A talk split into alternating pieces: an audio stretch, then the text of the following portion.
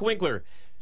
Bart Winkler joins us now, host of the Bart Winkler Show. Uh, it, it's not a surprise, I would say, as Ryan waves hi to you. I feel like you need. Up, you, do you guys need to just catch up at all? Do you want to give you What's a up, minute? Or? No, I think we're. I think we're No, they, uh, they don't- last week.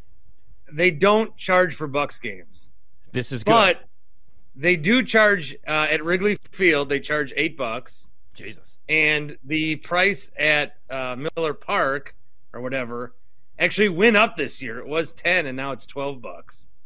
Yeah. That's just the worst when they make people actually pay for it when they're Where does that money games. even go? Well, the Bucks To should more start spaghetti, Trista. now More spaghetti. because they're going to have to probably uh, make some moves to keep Giannis happy. Were you surprised actually that uh, Budenholzer got fired? And do you think that he should be fired after just winning the championship a couple of years ago?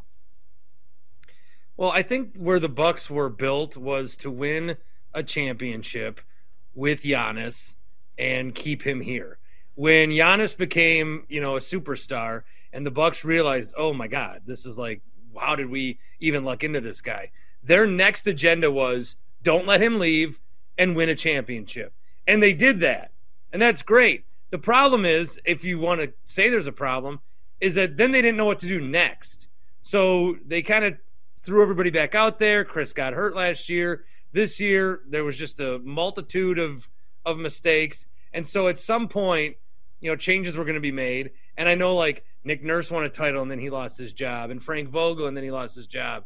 But it, we're we're trying to win the next title. You know, it's nice when you win a title. It doesn't mean you get the next eight years to sit there on the sidelines. We're trying to win the next title, and what the Bucks have shown the last couple of years is it doesn't matter how good they are in the regular season. In the playoffs, teams find ways to beat you. The Bucks don't counter. You know, how many game ones do we see where it's like, oh my God, they shot so crazy. No one expected it. We all expected it because this always happens against the Bucks. So it's unfortunate that a guy wins and is fired 18 months later. But if they're going to win another championship with Giannis, then I think that this move had to be made, and I think we'll see more moves. Bart, do you eventually think do you think middle you talk about moves made uh, I'd love you to expand on that, but I guess the pointed question is do you think that Khris Middleton opts out and tests free agency as well this offseason? I think he will opt in. It's a player option worth like 40 some million. I think that's the best case for all parties. And then the Bucks probably want him to do that. He becomes a tradable asset. Uh, I think he opts in. I think he opts in. Maybe they work a sign and trade. Jrue's got two years left, including an option.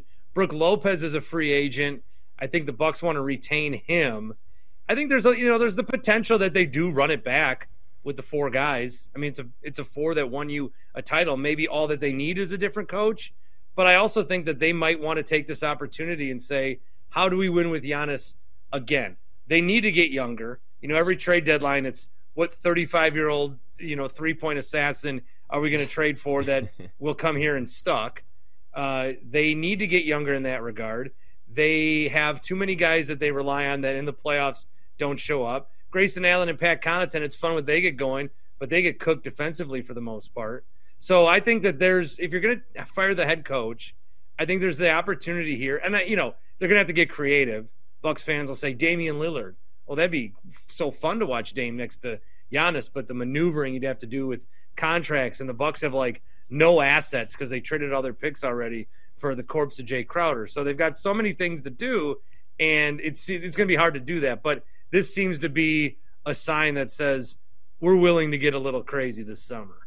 You certainly paint a picture, though, of a team that uh, maybe needs to make changes, but backed up into a corner in terms of like the maneuverability that they they actually have. Is there any concern because this is the NBA and we know how it goes? Any concern that Giannis may start getting restless with this team at all? You know, I don't I don't think about that at all. Maybe I'm just an idiot. But I know that when the next contract comes up, people are starting to think, "Oh, well, where's he going to go in 2-3 years?" I don't I don't know. I think personally as a fan, I assume that when he signed this contract, maybe he does leave. Maybe he wants to go somewhere else. Maybe maybe he does. I would bet that he stays. It just seems like he's got a very good system here. He's very comfortable. He doesn't seem to be the guy that's, you know, looking to wade in the waters of other cities. I think he's very happy in Milwaukee, now doing a lot of charity work. And, you know, I, I think that he's going to be a guy that puts the trust in the people that have jobs that he doesn't. He's going to put trust in Jon Horst to do his job. He's going to put trust in Coach Bud, who ultimately, again, won in a championship. They are backed into a corner, and I, I totally think that's fine. You know, like how the uh, St. Louis, how the LA Rams won a championship, and now they're in salary cap hell, and everyone's making fun of them and saying, "Oh, they won a championship. That's the goal." So the Bucks, they did their thing. It's just that once they got to their destination, they didn't know how to get to the next one, and you know, I think that's fine. I think it's fine to go for something, get it, and then figure it out later. They are they are world champions as of 18 months ago. Yeah, and I know like we keep talking about Nick Nurse, and that seems like a dream, like a coaching job for him, or even like Frank Vogel. But do you think the fan base, including yourself, would you be pissed if it was somebody like Charles Lee, who's 38 years old, has been on the bench with Bud, he's had a bunch of interviews, including with the Pistons the last couple years. Do you think that that would be good enough for the fans, or they want a bigger name? I think that some fans would rather have a guy come in here with playoff experience. I mean, that's what Bud did, I guess. Yeah. You know, you went on from Jason Kidd, you got to Coach Bud, although he had some failures and they were able to work it out here. And that's the question. Do you want a guy? I kind of like, I don't mind a guy from Bud's staff that already has some, he's ingratiated in like Milwaukee. He knows the Bucks, he knows his players, he knows his strengths and weaknesses. And you can just like get in and go. Now, it would be a first year guy, but we're seeing success with Taylor Jenkins in Memphis and Darvin Ham, even, uh, who's playing great defense at the end of game one. We're seeing some great uh, situations out of Darvin Ham. So we're seeing these guys have success that were under Coach Bud. Or do you bring in a name that's won before, that you know you have that honeymoon period and everyone gets adjusted? I I, I don't mind if they just go to the next guy off the bench. I don't know that they need to be too radical. I think what they do need to do is bring in a guy who thinks offense first and maybe defense second. Because it's great to be in these battles, it's great to be in these lockdown situations. But we saw in that fourth quarter in game five, when they needed to score, they couldn't score. And they need a coach to come in here that can figure out ways to do that. What about Jason Kidd? Maybe you give him another chance since he's the only guy uh, with the uh, right knowledge on how to beat the Stop. Golden State Warriors. Stop it. hey, if there's anybody that deserves a second chance in this world, and a third, and a fourth, and a fifth, and a sixth, it's Jason Kidd. That's right. Uh, I, I did. Are you alluding about, to when? Yeah, when you yeah. when you when I you drunk text Jason Kidd. Yeah, what, I drunk text Jason what did, Kidd. What was the message? I said uh, it was during a what finals was it? It was like the one before COVID. I, I thought I said Jason. One. I can't remember though. One of them. I said, "How do you beat the Warriors?" He said, "Lost my contacts. Who is this? Clutch move." He didn't lose his contacts. but then he thought, and then he said, "I have a job." So what? Like, yeah. Yeah. Then he said, "You have to believe you can beat them first. And that was it. And so that I think that it. I think that that's what Darvin Ham is instilling tonight. That's Warriors by double digits. Let's remember this. Is, this is a coach. brother works for the Warriors too, so he's got some inside information. This is this is a coach that once did the smartest thing he ever did was having them what spill the water on the court when he was with the Nets to get an extra timeout. So yeah, that might have been the smartest thing he ever did as a head coach. That's crazy. That's crazy. I'm curious. I know this might be a niche question, but what what went wrong with Jae Crowder? Because you gave up a boatload for him. We didn't see them didn't see him play all the first half of the year, obviously, because he was going MIA uh, with Phoenix. But he hates his role. He didn't know what his role was. Didn't feel like there was structure. Like, how did it go so bad? Well, the Bucks have had this history of trading for guys, and then in the playoffs they don't show up. And I I think that they they pulled the plug maybe on Jae Crowder a little too soon in this series, especially when Butler cooked you for 56. I would have liked to see like different looks. Right. And Jae Crowder is one of these guys that the Bucks traded for partly for defensive reasons.